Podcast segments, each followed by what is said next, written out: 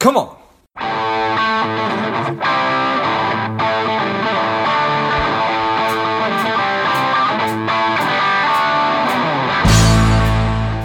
Quick ask before we get started today. I am working to help people lead happier and more contented lives.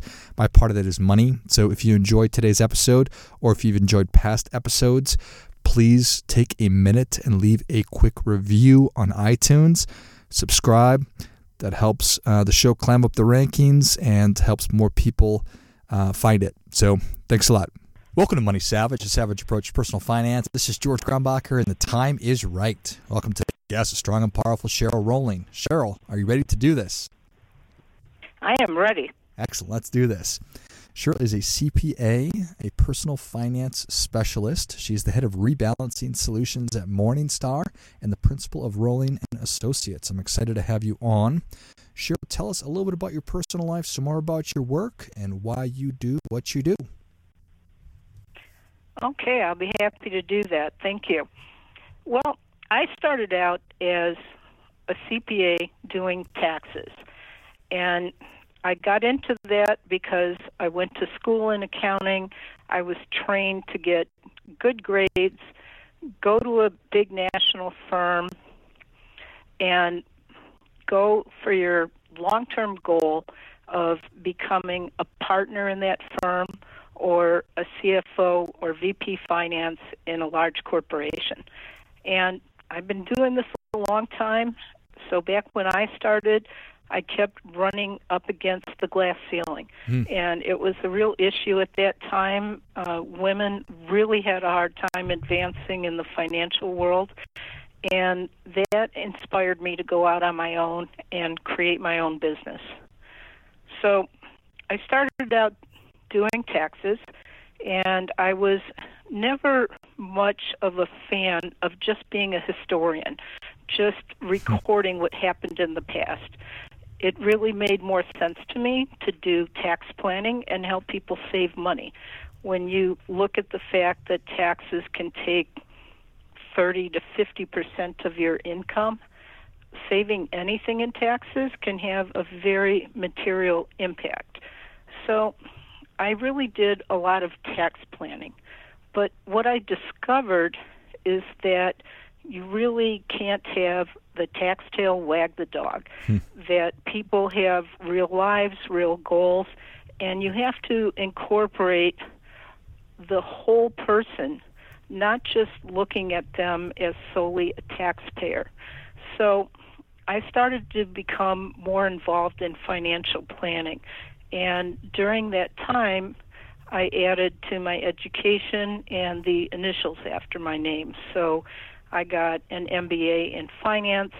I became a personal financial specialist, which is a certification for financial planners who are CPAs. So it's a pretty high level designation. Yeah. And I also became a registered investment advisor. And so I was doing a lot of financial planning for people, but I really wasn't motivated to take the step of handling people's investments. That was a whole nother realm of business. Um, but my clients would say, why can't you manage our investments? And it dawned on me that whoever I referred to didn't do things the way I thought it should be done, but the moment of truth came to me when new clients met with me. They were a couple that had moved to San Diego 10 years earlier, and they had saved up $20,000 for their son's college education. So realized this was a long time ago, and $20,000 was really a lot of money. Yeah. And had it grown for 10 years, they would have been in really good shape to send their son to college. But what happened when they came to see me, that money had turned to zero because they had gone to someone that called themselves a financial advisor who was really a salesperson and he sold them limited partnerships that blew up before their son was ready to go to college. Hmm. And I was heartbroken for them And that was the defining moment for me because I said, I need to be someone where people can come to and know they're going to get the right advice. So again, I jumped through hoops.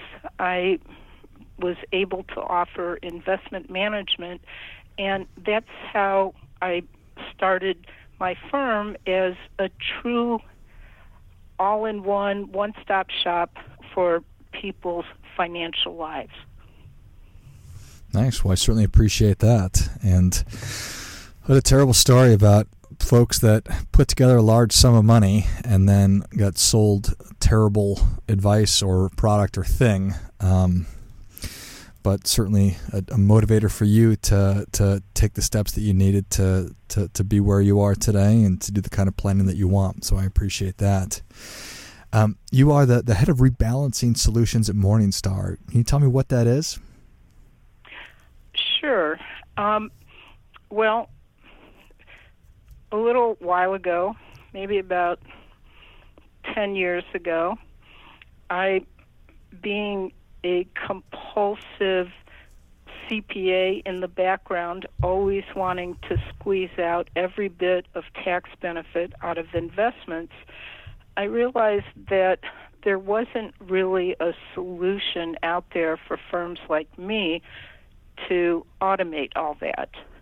And so I decided to create my own software, even though I'm not a tech person. Good for you. But I created a software that was able to look at portfolios every single day and we could do transactions only when necessary. So even though we looked at it every day, we might only do transactions six to ten times a year but those transactions would be done in the most tax efficient way, meaning minimizing the gains, avoiding short term gains, looking at should we hold fixed income in the IRA, should we hold uh, stocks in the taxable account.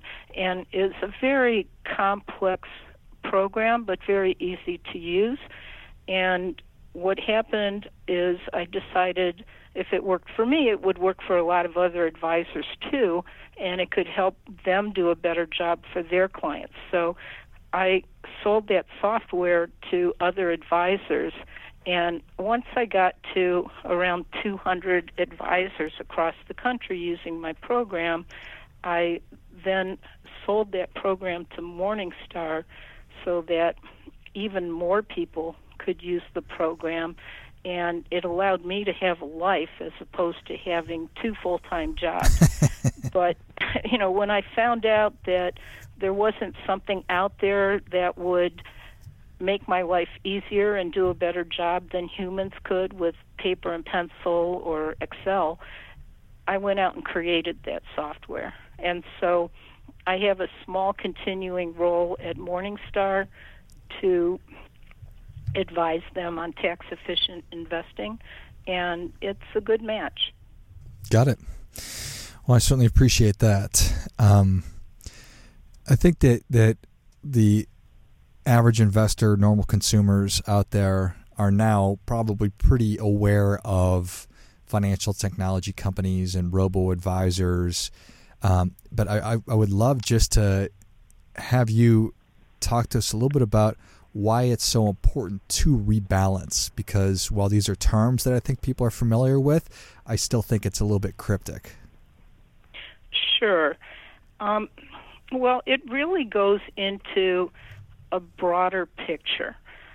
What you have with robo advisors is people can put their money in, and a computer program will automatically produce transactions. That is a pretty self contained type of concept. In other words, it doesn't take into consideration the client's overall financial picture. And so the value of a tool is only that it's a tool to help accomplish a portion of a benefit for a client. And so with rebalancing, I like to explain it like this. If an ideal allocation for a client is 60% in stocks and 40% in bonds. Let's say there's a run up in stocks, so that now the client has 70% in stocks and 30% in bonds. If you just let that ride, what happens is the investor is in a much riskier situation than they are comfortable with. And so if there's a drop in the market, they're going to have a much bigger decrease in the value of their portfolio than if they had maintained the 60 40 allocation. So when they are out of balance, the thing to do is to sell 10% of the stocks and buy more bonds so that you keep that 60 40 allocation going. And what that does is it means you're selling high, you're taking some of the gains from the stock off the table, and you're buying bonds which are relatively lower priced. So you're selling high and buying low. That is opposite of what most investors do, which is when the market drops, they sell low, and when the market comes back, they sell high. So rebalancing takes the emotion away and helps protect the investors in the long term. But anytime you rebalance, if you're selling some positions, you have the possibility of incurring gains. And using my software, we're able to keep the tax at a minimum and pull every bit of tax advantage that we can out of the accounts. Got it. Okay. So there's a couple things that I think are really important to talk about. Um, when when uh, rebalancing automatic or it causes us to do the right thing as an investor. Causes us to sell high and then buy low which like you said is really hard for like just use me as an example for my my stupid brain to do because it wants to do the opposite. Uh, from a tax efficiency standpoint I don't, I don't know if that's the right term necessarily but that's also a term that we hear about like tax loss harvesting. Is is that what you're talking about that's part of it, and that's uh, that's part of why we look at the portfolios every day. It's not just a question of looking at if you're out of balance. If you do have some positions that you own that have decreased in value, you sometimes have the opportunity to harvest that loss for tax purposes. So, this is a time when you do a transaction solely for tax purposes. So you're going to sell a position to recognize the loss. Now, you can't just buy that position back right away because the IRS says, well, if you buy it back within 30 days, you don't get to take the loss. So if you do that, you think, well, maybe we should just be in cash for that 30 days. Unfortunately, if during that 30 days that's when the market goes up on that asset, you've just shot yourself in the foot to get a tax benefit. So, what we do is instead of going to cash, we go to a similar investment. So, let's say we're selling an S&P 500 fund. Well, we can move from that to a tax managed large cap fund, keep our client in virtually the same investments but be able to pull a tax loss. And the beauty of being able to look at a portfolio every day is that you can take advantage of this during the year. And oftentimes, we are able to show tax losses on a client's tax return, even though the portfolio has gained value. And by being able to cut taxes in that way, I call it risk free alpha we're able to add value and add net return without taking any risk. Nice, which is obviously an awesome thing right there. So you were, uh, and correct me if I'm wrong, you were doing this manually and you thought, well, this is really cumbersome. And that's why you invented the software, or you saw an opportunity to do this and so you invented the software that could do it. No, we were doing it manually, Oof. and it would take, I would say, an hour per client to do this. And the reason is you first have to determine does the client need a transaction, and then you have to figure out the transaction. And it's not just a case of sell one thing, buy another. Uh, we also look at what's called asset location. Mm. So, for example, we like to put appreciating stocks in the taxable account because while it's appreciating, the client is not paying taxes. Eventually, if they sell, they'll pay long term capital gains rates. If we hold the appreciating stock in the IRA, they don't pay taxes while it's appreciating, but then when they take it out, they pay ordinary tax. And it's like telling Uncle Sam, I'm okay with paying twice as much tax. So you can see when you look at all of these different angles, it took a lot of time, and it's also error prone. And so by automating it, we could make sure we take care of every single opportunity without errors. And that to me was the beauty of it. So for us, we were able to look at rebalancing maybe four times a year. Hmm. Most firms are going to look at rebalancing once, twice, or four times a year because they can't efficiently do it more often than that. Got it. Okay. And so I I don't know if this is if we've reached a point where you could do it every day or even several times throughout the day, and even if you could, would would you want to? Well, that's the beauty of the program is that we can look at it every day, okay. but we don't do transactions every day. Um, if you do transactions at a minimum, there are transaction fees. Mm. And we want to keep those fees to a minimum for our clients. And so it's always a question of is this going to create material savings? And that's what we look for. Got it. I like it. Well, I think that that was very, very helpful. Thank you so much. Well, Cheryl, Savage Nation is ready for your difference making tip. What do you have for them? Okay, my difference making tip is that when you're looking for a financial advisor, be sure to consider the four C's. And I call those four C's competency, credentials, compensation, and comfort. So when I talk about competency, I'm saying look at the education, look at the experience of the person, look at what type of clients does the firm serve.